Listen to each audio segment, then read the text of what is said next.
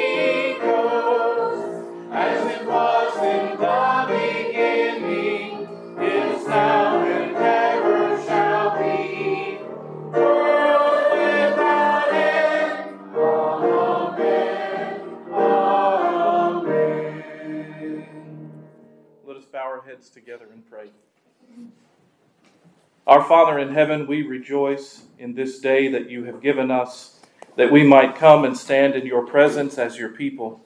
We look to you at the beginning of this new year and commend our hearts to you, that you would guide us in all things that are done, that in this service of worship today you would be honored and glorified and esteemed in our hearts.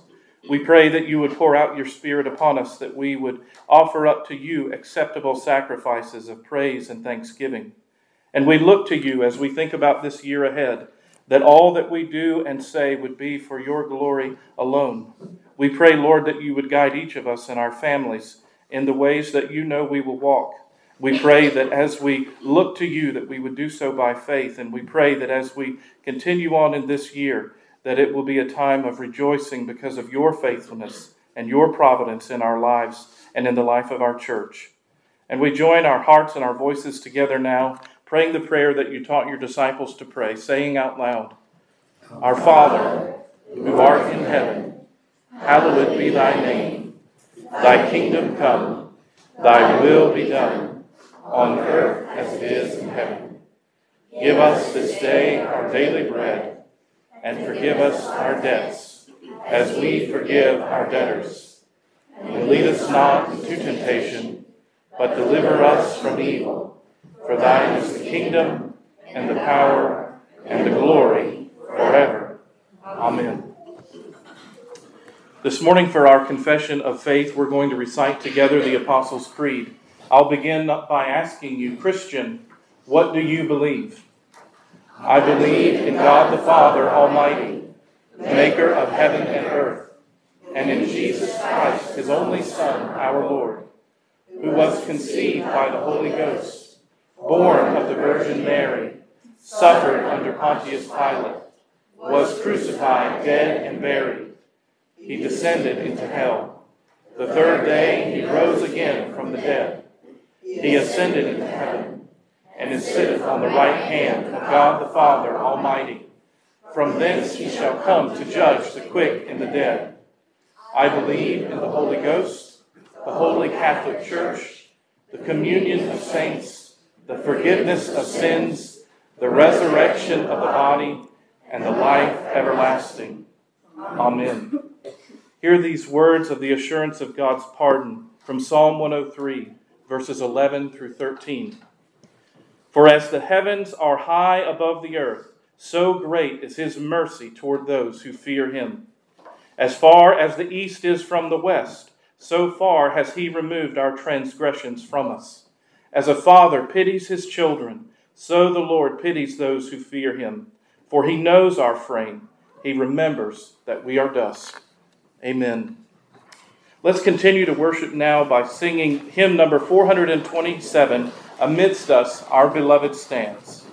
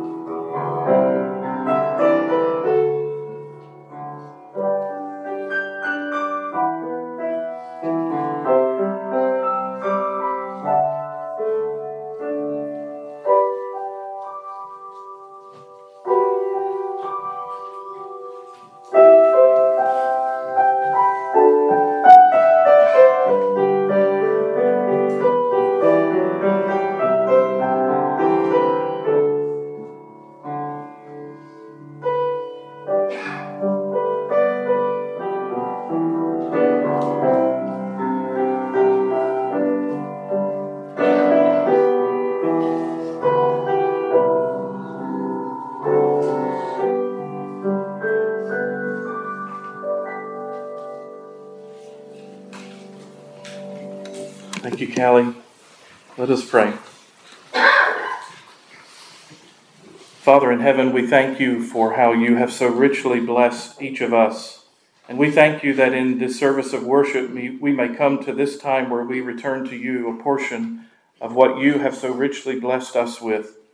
And Lord, as we just sang a moment ago, may we see in the signs of this worship service not just those signs, but, but you, Lord Jesus, yourself, that you have given us a gift, an indescribable gift and so now we turn in worship to you and in thanksgiving to give our tithes and our offerings. May you bless them that they would be used for the sake of the kingdom of the Lord Jesus Christ alone, that his name might be spread, and that lost souls may hear of the good news of the gospel because of our participation in obedience, even this day. In Jesus' name we pray. Amen.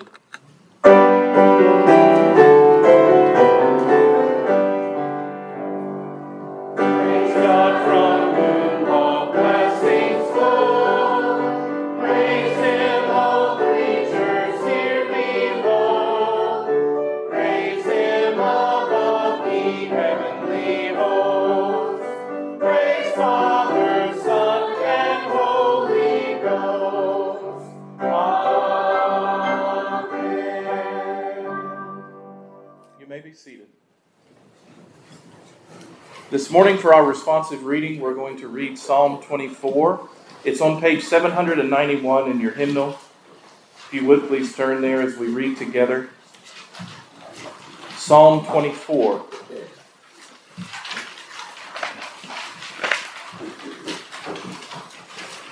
I'll begin with the light portion. If you would please respond out loud together with the bold.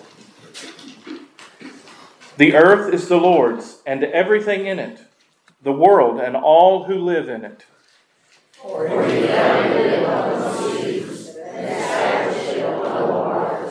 Who may ascend the hill of the Lord? Who may stand in his holy place? Who does not lift up his soul to an idol, or swear by what is false. He will receive blessing from the Lord and vindication from God his Savior.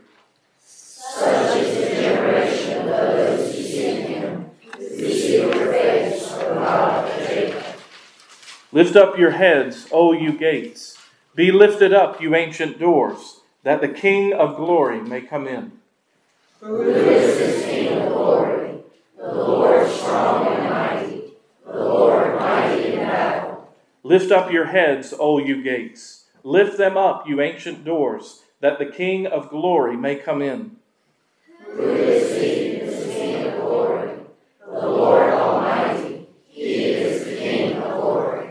Amen.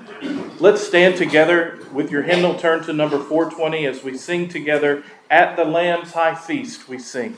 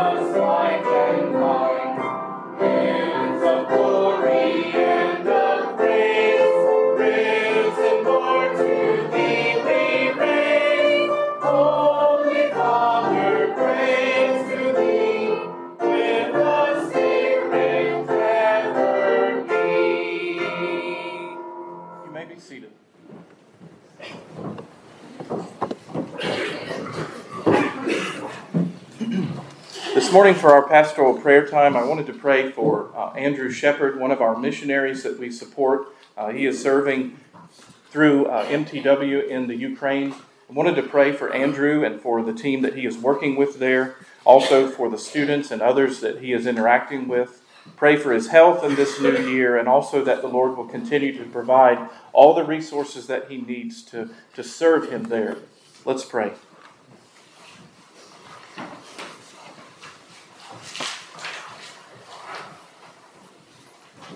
Our Father, we thank you for this quiet moment to come into your presence. We acknowledge and admit that we do so not because of our righteousness or our good works. We do so because of the Lord Jesus Christ, our Savior and our King, the paschal Lamb of whom we just sang and praised.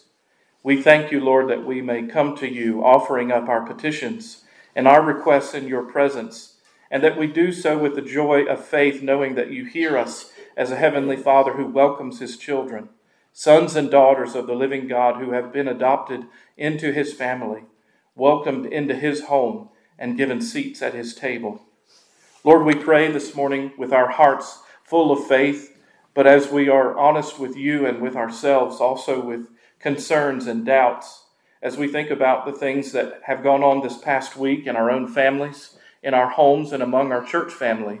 Lord, we pray that you would be working in and among us. And we pray for the grace and the mercy, Lord, that you would take away the scales from our eyes, that the veil would be removed, that we might be rejoiced to see your work among us. We pray, Lord, that you would help us where we are weak and frail, where we are unbelieving, where we doubt, where we do not see you and we ache, where we do not hear you and we shudder in our hearts. We pray that you would move among us, that you would be pleased to pour out your Spirit on your people, that we would be rejoiced because of your kindness and your goodness to us. Lord, we do pray for Andrew Shepard.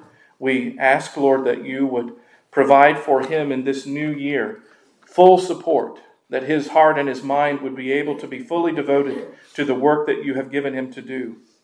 Lord, we do pray for him as a, as a, as a man and also as a fallen person who, who struggles with sin just as we do. By the power of your Spirit, we pray that you would give him in this new year victory over sin, that you would cause his heart to be uh, fully devoted to you, not only in his own personal relationship, but also in his work.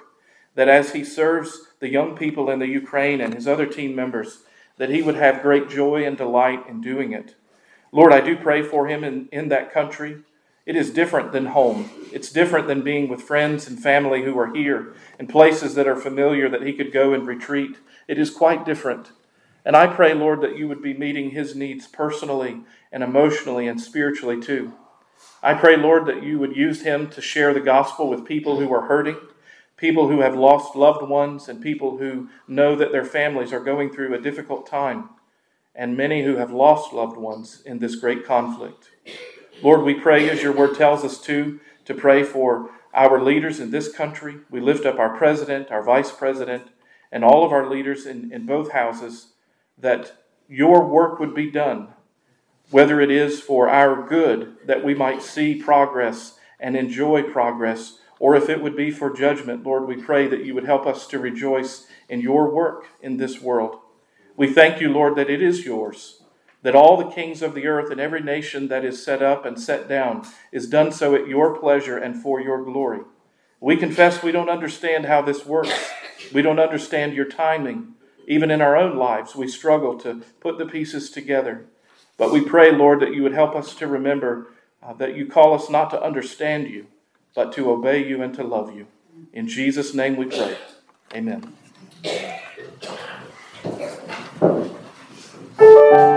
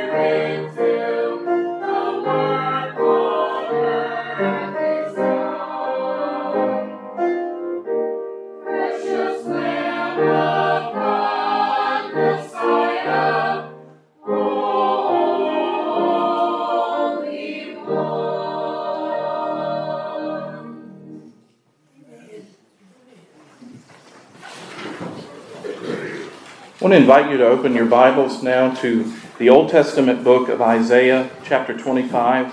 We're going to read this morning verses 6 through 9. Some of it will be familiar because we just read them in the call to worship in the Lord's providence. The sermon this morning is entitled The King's Feast. Isaiah chapter 25, verses 6 through 9. This is God's inerrant, infallible word to us. And in this mountain, the Lord of hosts will make for all people a feast of choice pieces, a feast of wines on the lees, of fat things full of marrow, of well refined wines on the lees. And he will destroy on this mountain the surface of the covering cast over all people and the veil that is spread over all nations. He will swallow up death forever, and the Lord will wipe away tears from all faces.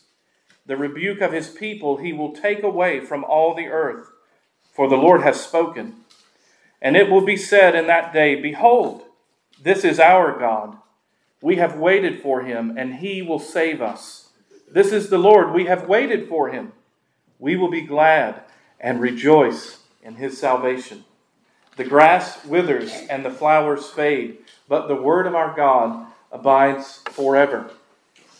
In just a few moments, we will celebrate the sacrament of the Lord's Supper, this real means of grace that Jesus, in his wisdom and in his love and his generosity, gives to his people, the church.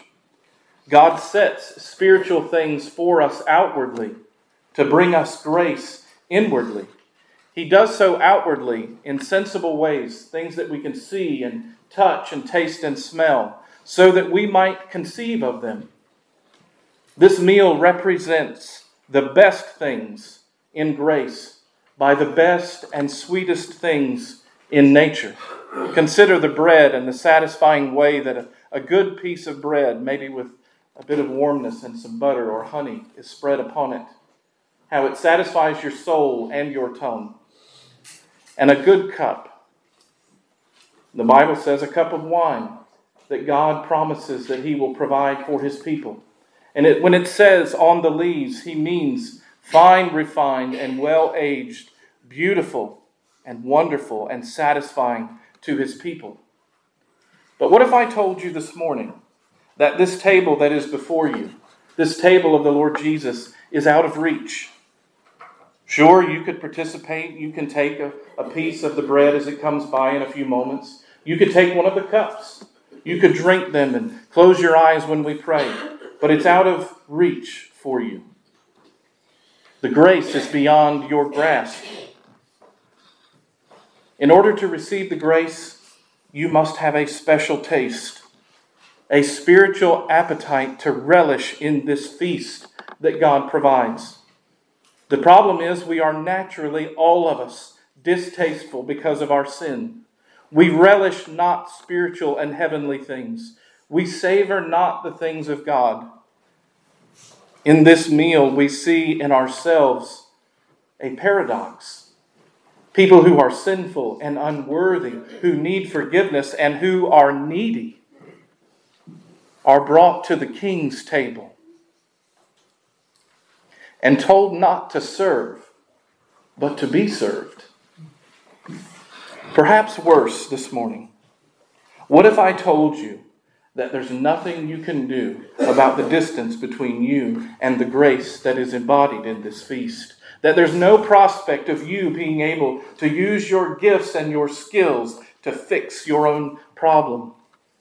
May the Lord Jesus Himself give each of us, all of us need this the eyes to see and the ears to hear that this is actually good news for us, his children, today.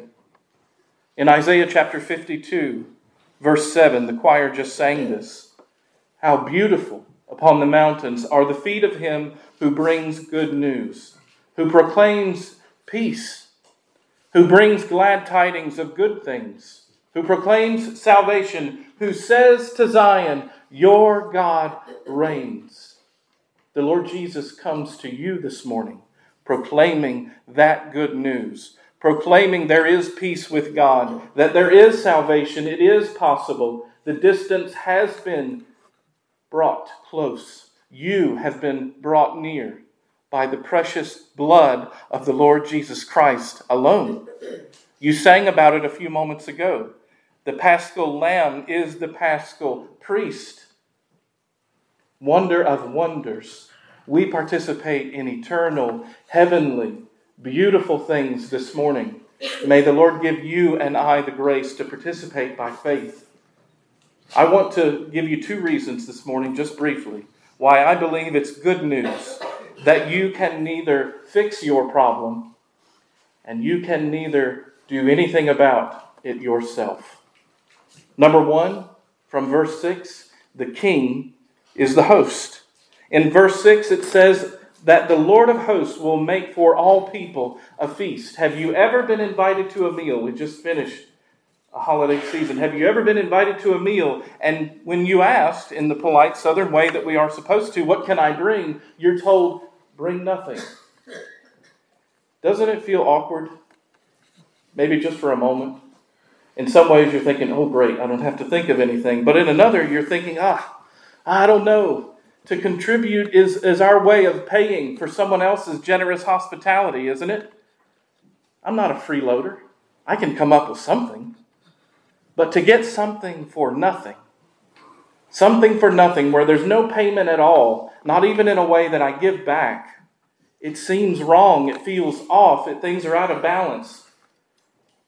But this meal is a reminder that we have a host at the Lord's table. And the host is not your pastor, the host is not the elders. Uh, Dr. Ferguson says that we are simply God's message boys, his mailmen coming to deliver a message of grace. You're not to see us, you're to see him and his beauty and his excellency, your host. It's a reminder, too, that as you come to this meal, you are not thrown back on your own resources thinking, I need to work up some good thoughts about Jesus. I need to somehow manufacture an emotional connection with what's about to take place, or I will feel false. You are not thrown on your own resources this morning to figure out the Lord's Supper and your participation in it. Jesus, the host, actually doesn't just invite you to a meal, he brings the meal to you. That's what we just celebrated in the incarnation of our Savior, that he came into this world to people who were broken, who hated him, who are sinners, who need a Savior. And in fact, he brings not only a feast, but the choicest feast. And wonder of wonders, he has paid for all of it. Isaiah 55, verse 1. Everyone who thirsts, come to the waters. Come, buy and eat. Yes, come, buy wine and milk without money and without price. And then the prophet asked, Why do you spend your money for what is not bread? And why do you spend it for what does not satisfy? This is following up, followed up by Jesus when he said, I am the bread of life. I am the living water. Jesus was saying, Come and buy, even if you don't have money. I know that you don't. He's saying, Come and eat. I paid for it. This is my meal for you to sustain you, to give you grace, to walk the Christian life, to fight against sin, not so that you hope I love you, but because you know I do. And I paid an ultimate price that you might belong to me. You are to rejoice in this meal. The king is your host. The point of this meal is to actually be in his presence and to enjoy him. Have you ever gone to a meal and thought, I'm so excited to go because I know who's hosting? I love them. I want to be with them. I want to enjoy them. And it's not a manufactured interest in the things that are happening in their lives because they've been so kind to invite you. It is simply because you relish their presence. We're coming today to this table to be fed by Him, to be given grace. Friends, children of the living God, Jesus coming into the world shouts testimony to the truth that we cannot do anything about our sin.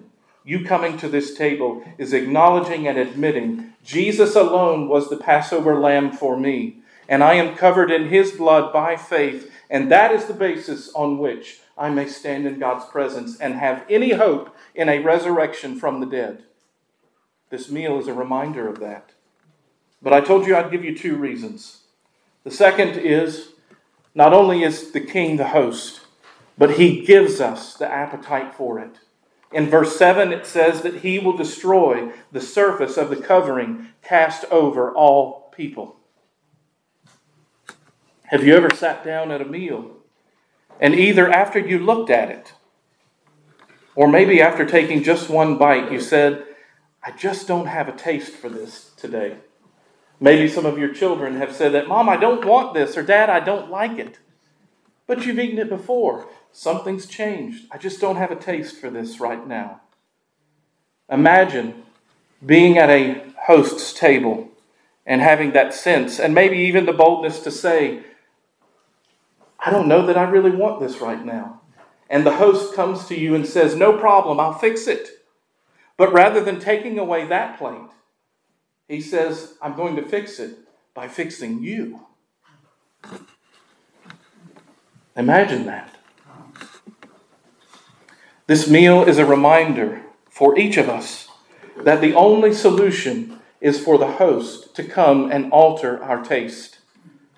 Not by removing the plate, but by fixing each of us. Apart from this work, and this is crucial for each of us, and I pray that you hear from the scriptures clearly right now that apart from this work, the gospel will not be sweet to you. We will not savor the gift of Christ's sacrifice as you consider him hanging on a cross, dying for the sins of his people. It will not move you. I don't mean emotionally, but it will not move you. Apart from this work, we will not savor his sacrifice. His blood and his body will be meaningless to us unless he moves his people. There is, according to Isaiah chapter 25, a thick veil over our eyes and our hearts. And unless God does a work to remove that veil, we will not see, hear, and believe. You will see bread and a cup, but it will not be a means of grace to you. It's why we pray every time we partake of the Lord's Supper that the Lord would set apart and sanctify the elements, that they would truly communicate to us in communion and fellowship in the presence of our Savior that He will communicate to us the means of grace that we need to be sustained by Him. And it is also a reason to rejoice. He gives us the appetite. The point of this meal is to truly relish God Himself. When you think about the good gifts that God has given to you and to your family, is it on the top of the list that God gave me Jesus Himself? That what was broken and lost in the garden has been restored by Jesus, my Savior. I can now be in His presence. And when He said to Adam and Eve, You may eat of any tree in the garden except one.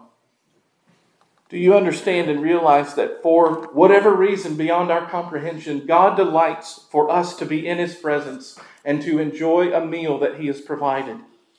Every tree represented comprehensive satisfying meals in His presence. He gives that to you today through His Son, the Lord Jesus Christ.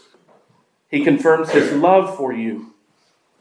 As you are doing this, as you are enjoying Jesus, partaking in this supper, He confirms to you in your heart by His Spirit that He is the one at work in you. This is a reason to rejoice even in the midst of the supper as you are touched as you are moved by God's Spirit, it is a reminder, a clear reminder. This is the work of God. I can't do this. I can't work it up. I can't make it happen unless God moves. I won't be. He furnishes you with a lowly heart and a humble soul, delighting in your own unworthiness, that the Lord Jesus Christ might be to you all in all. This is the wonder and the beauty of this meal. And I pray that the Lord will minister it to your soul as we participate in just a moment. At this time, I'd like to ask the elders who will be serving to please come forward as we prepare to partake in the Lord's Supper.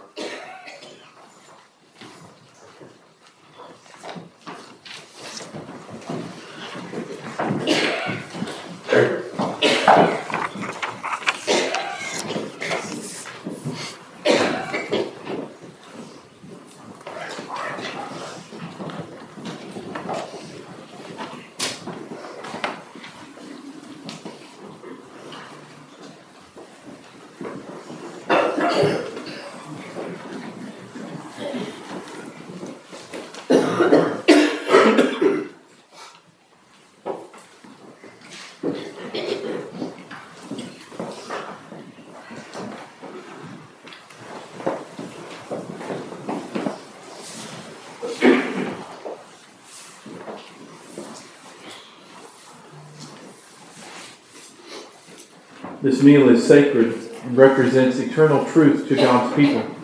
That Jesus Christ, when he said it is finished, he meant that it was. All righteousness had been accomplished. All that is necessary to satisfy the Father's holiness has been accomplished. Everything that needed to be spent for the payment of sins for his people has been accomplished. This meal represents that in bread and wine. It was given by the Lord Jesus as a gift to you and I as his church. It signifies to us the grace of the forgiveness of our sins, of our communion with God being restored, our relationship with him now fixed, not because of our good deeds or our groveling, but because of the Lord Jesus Christ alone.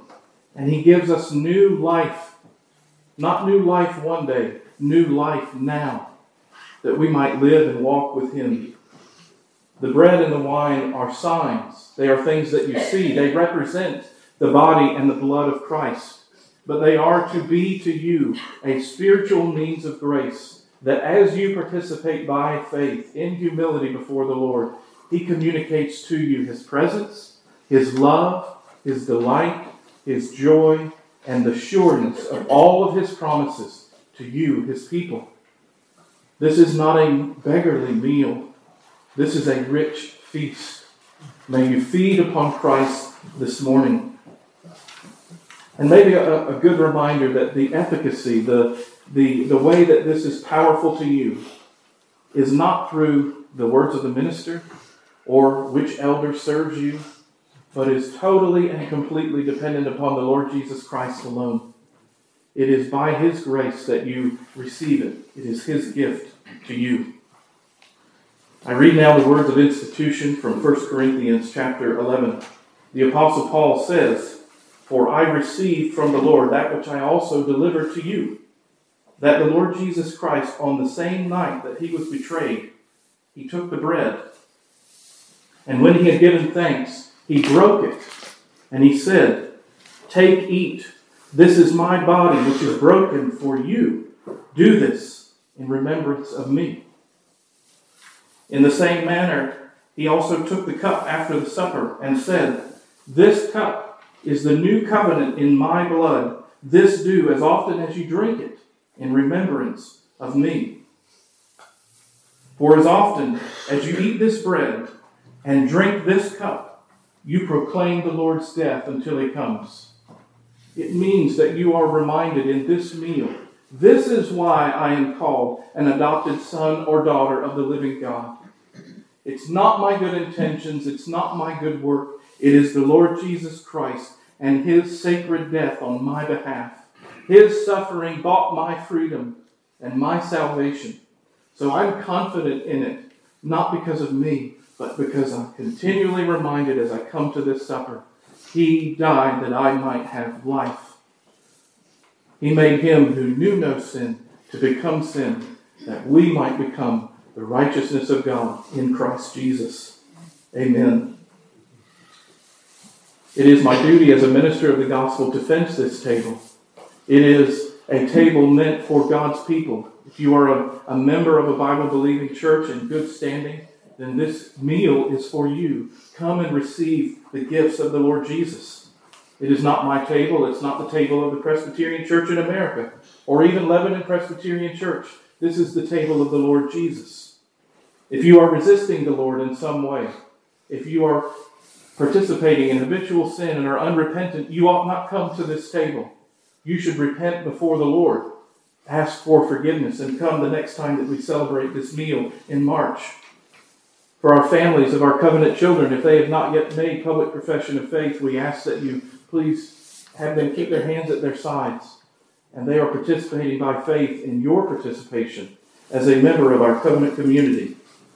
We do ask that if you're not a believer, that you don't participate. The scriptures are clear in their warning that this is a meal for God's children, for His grace. And we would love to speak with you. If the Lord is working in your heart, calling you to repentance, if He is calling you to new life today, today is the day of salvation. We would love to. Please come speak with one of our elders after the service. We would love to speak with you and have you participate again next time. As a reminder, this is not a table for the perfect. This is not a table for people who have attained perfection in this life. None have. This is a meal for needy people. But I want to encourage you with these words again from 1 Corinthians 11. Therefore, whoever eats this bread or drinks this cup of the Lord in an unworthy manner will be guilty of the body and blood of the Lord. But let a man examine himself, and so let him eat of the bread and drink of the cup. For he who eats and drinks in an unworthy manner eats and drinks judgment to himself, not discerning the Lord's body. For this reason, many are weak and sick among you, and many sleep. For if we would judge ourselves, we would not be judged. But when we are judged, we are chastened by the Lord, that we may not be condemned with the world. Therefore, my brethren, when you come together to eat, wait for one another. But if anyone is hungry, let him eat at home, lest he come together for judgment. And the rest I will set in order when I come. Let's go before the Lord now in silent confession, and I'll pray in just a moment.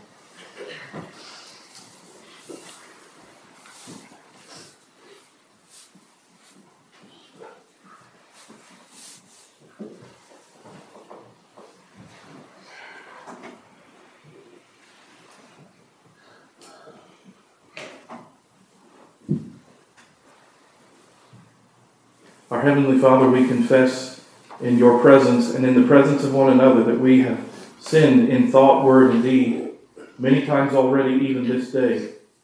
We have offended against your holy laws and not done what is right in your sight. We pray that you would forgive us our sins, doing what we know we ought not to do, and leaving undone things that we know we should do. We proclaim and confess in your presence that apart from your good work in us, there is nothing good and right in us.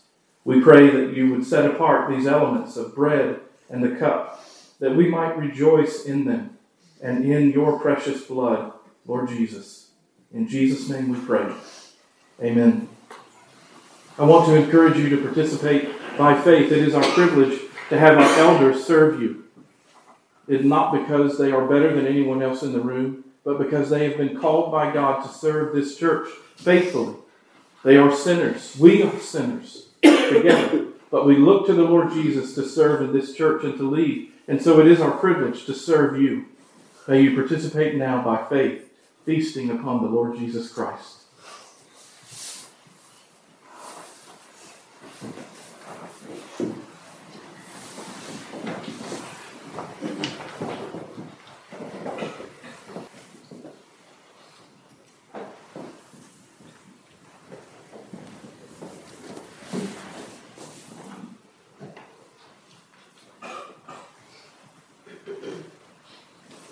The Lord Jesus said, Take, eat.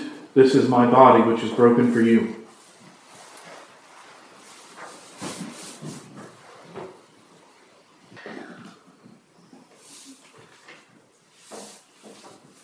The Lord Jesus said, This cup is the new covenant in my blood. Drink you all of it in remembrance of me.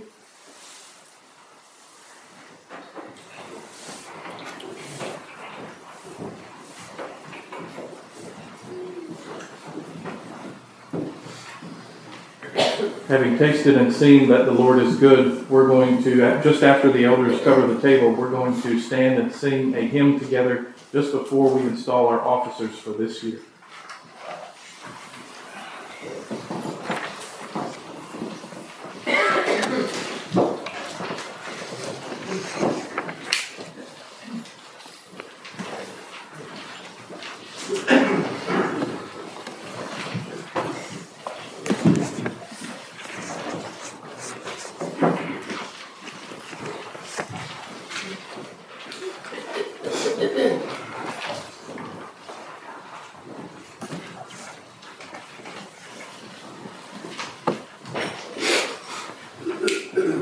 There is an insert in your bulletin for our last hymn. Let's stand together and sing.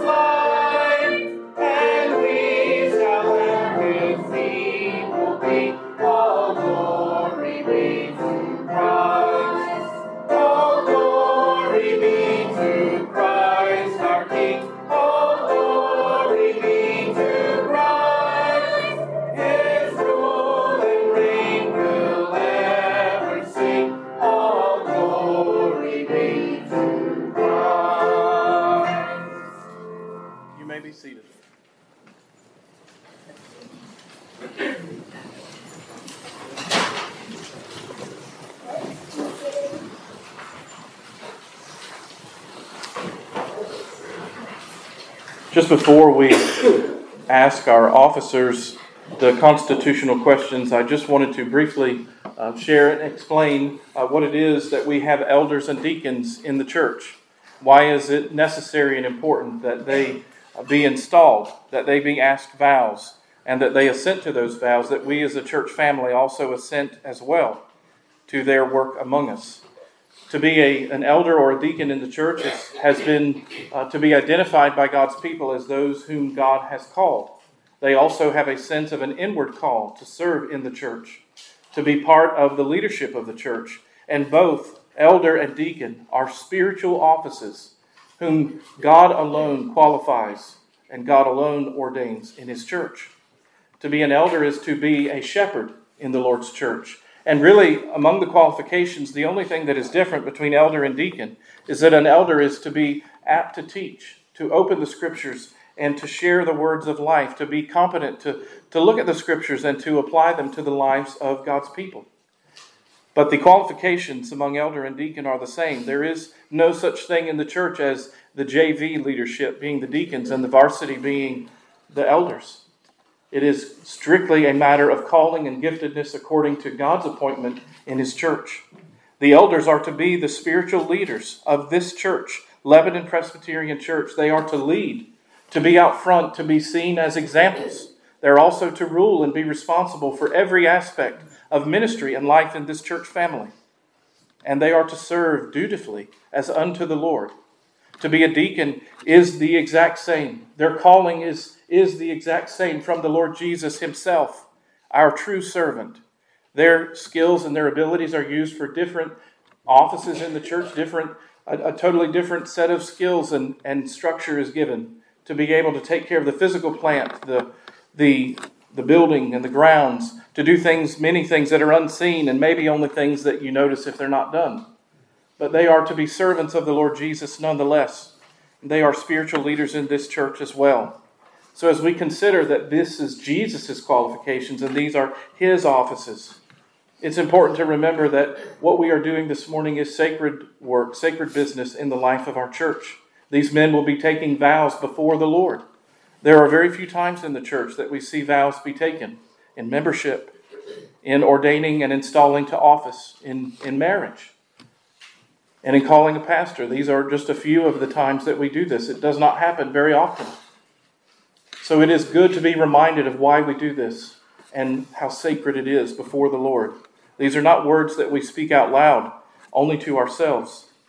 But it's also important, I believe, to honor those who have served well. In 1 Timothy chapter 3, it says to honor those who have served well. That a, an, an elder who labors well is to receive double honor amazing it is that the Lord Jesus shares his honor with us as mere men. So I, I want to call out the names. For, forgive me for taking the time to do this, but I want to call out the names of the men who are rotating off after three faithful years of service, who are serving here this morning, uh, ruling elders who are rolling off this year or at the end of last year. Mr. Vernon Awalt, Mr. Bobby Caldwell, and Mr. Jason Pope. Thank you, men, for your service as unto the Lord in this church and for serving his people faithfully and executing the office that the Lord has called you to. May you enjoy a year of rest and recharging and rejuvenation. And for our deacons, I would also like to read their names as well men who are worthy of honor, who have labored well. Matt Caldwell and Benny Clowney.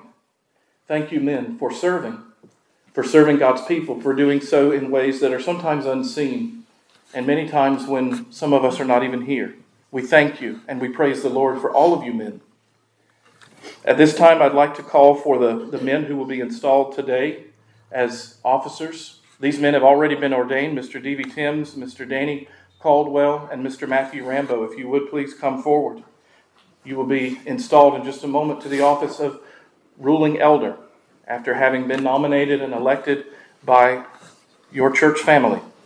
And then also for the men who will be installed as deacons, Mr. Philip Rambo and Mr. Brady Hall. If you would please join us up front.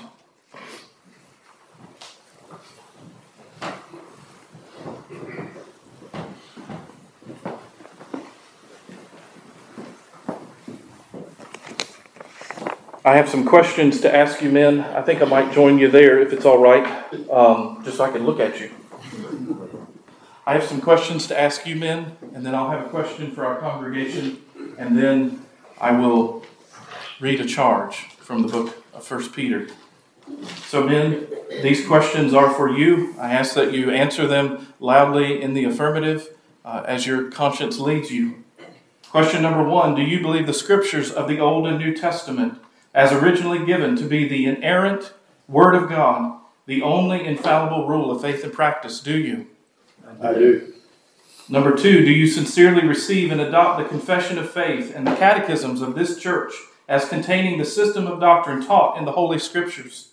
And do you further promise that if at any time you find yourself out of accord with any of the fundamentals of this system of doctrine, that you will, on your own initiative, make known to your session the change which has taken place in your views since the assumption of this vow, do you? I do. Number three, do you approve of the form of government and discipline of the Presbyterian Church in America in conformity with the general principles of biblical polity? Do you? I do. Number four, do you accept the office of ruling elder, Danny and Davy and Matthew? And do you accept the office of deacon, Brady and Philip? In the church and promise to faithfully perform the duties thereof and to endeavor by the grace of God to adorn the profession of the gospel in your life and to set a worthy example before the church of which God has made you an officer, do you? do. Number five, do you promise subjection to your brethren in the Lord? And number six, do you promise to strive for the peace, purity, unity, and edification of the church? Do you? I do. These men have already been elected, they've been ordained, so some of our process will be a little bit different this morning. But I do have a question for you, our congregation of Lebanon Presbyterian Church. Do you, the members of this particular church, acknowledge and receive these brothers as ruling elder and deacon, as is appropriate to their office? And do you promise to yield to them all honor, encouragement, and obedience in the Lord, to which his office according to the Word of God and the Constitution of this church, entitles him. Could you do so by please raising your right hand and saying a hearty, I do? I do. And then I'm going to say a brief prayer, and then, then I'm going to read a, a short charge from God's Word. Father in heaven, we thank you for this day. It is a reminder to us of your steadfast faithfulness to your church and to each of us individually. There are times when it's hard to see and difficult to be able to point out this is where God is working, but today we rejoice in seeing these men raised up to serve you again in your church. I thank you for each man who has labored and who has rolled off this year, that you would build them up in faith, that you would encourage their hearts after laboring for your kingdom. And I pray for these men who have just assented to these questions again, taken vows in your presence before the church. And I pray, Lord, that you would give them all encouragement and honor and joy in the work that you give them to do. And Lord, I pray for their wives and for their families as well, because they also labor with them, seeing them work. And I pray that you would strengthen their marriages, strengthen their relationships with their children, give them the energy and strength they need to serve this church faithfully. In Jesus' name, amen.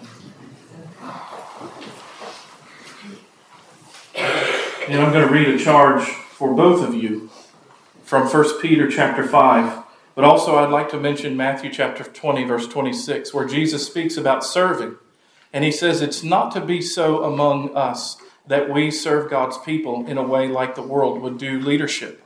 That we are to serve as knowing the Lord Jesus is the one who wrapped a towel around his waist and went and washed the disciples' feet. We are to be servants first, all of us.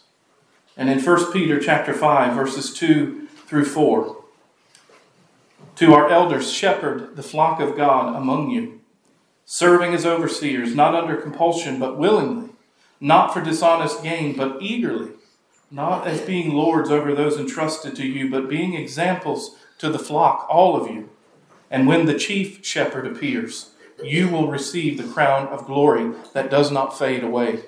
Men, I am so thankful for each of you and delighted to be able to serve with you again in this new year. May the Lord strengthen you in this office and encourage all of us as we serve Him faithfully. Amen. Thank you.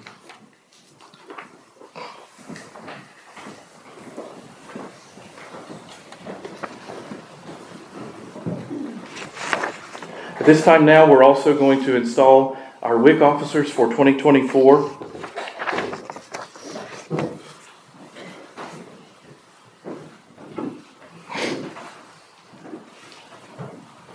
And I'll ask that the ladies, uh, officers for this year, please come forward at this time.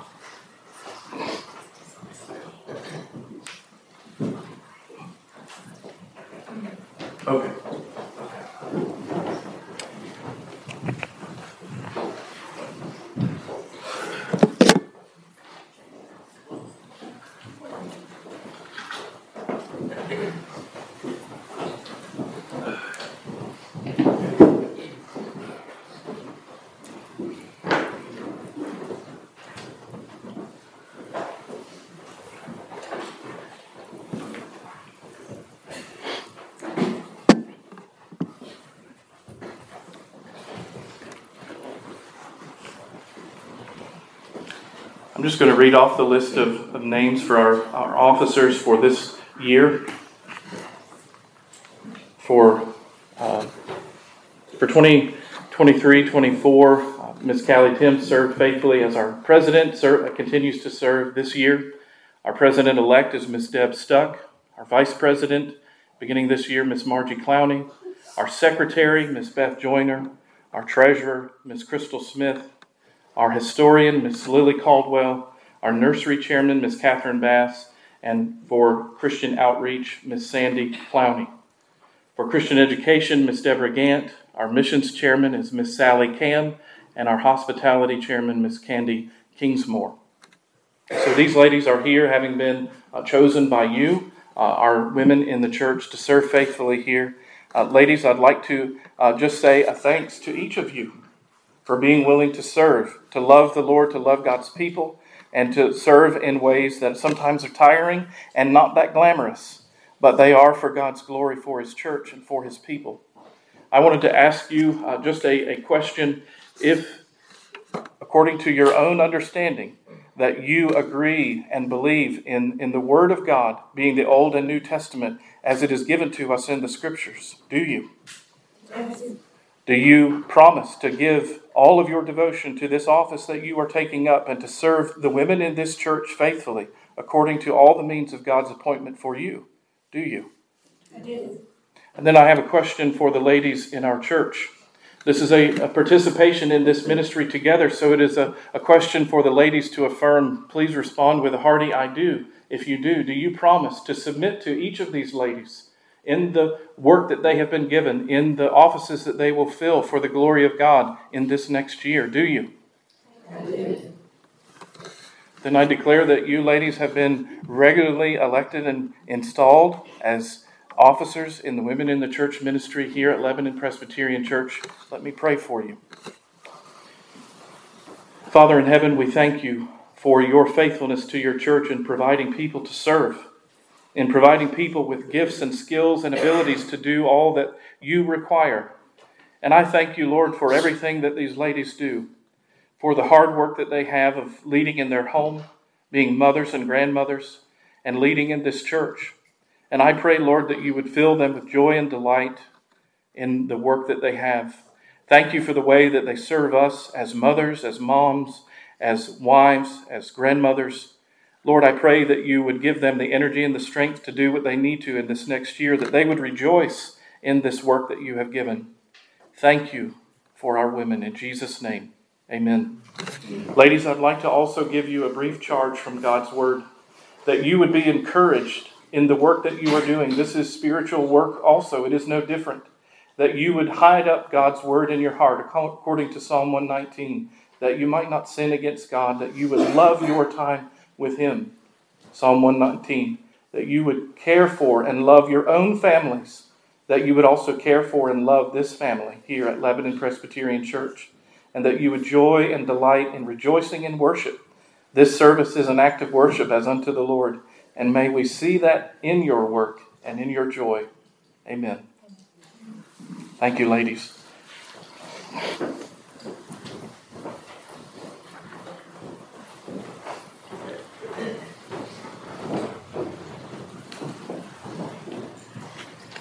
Let's stand together now and receive the benediction of our Lord.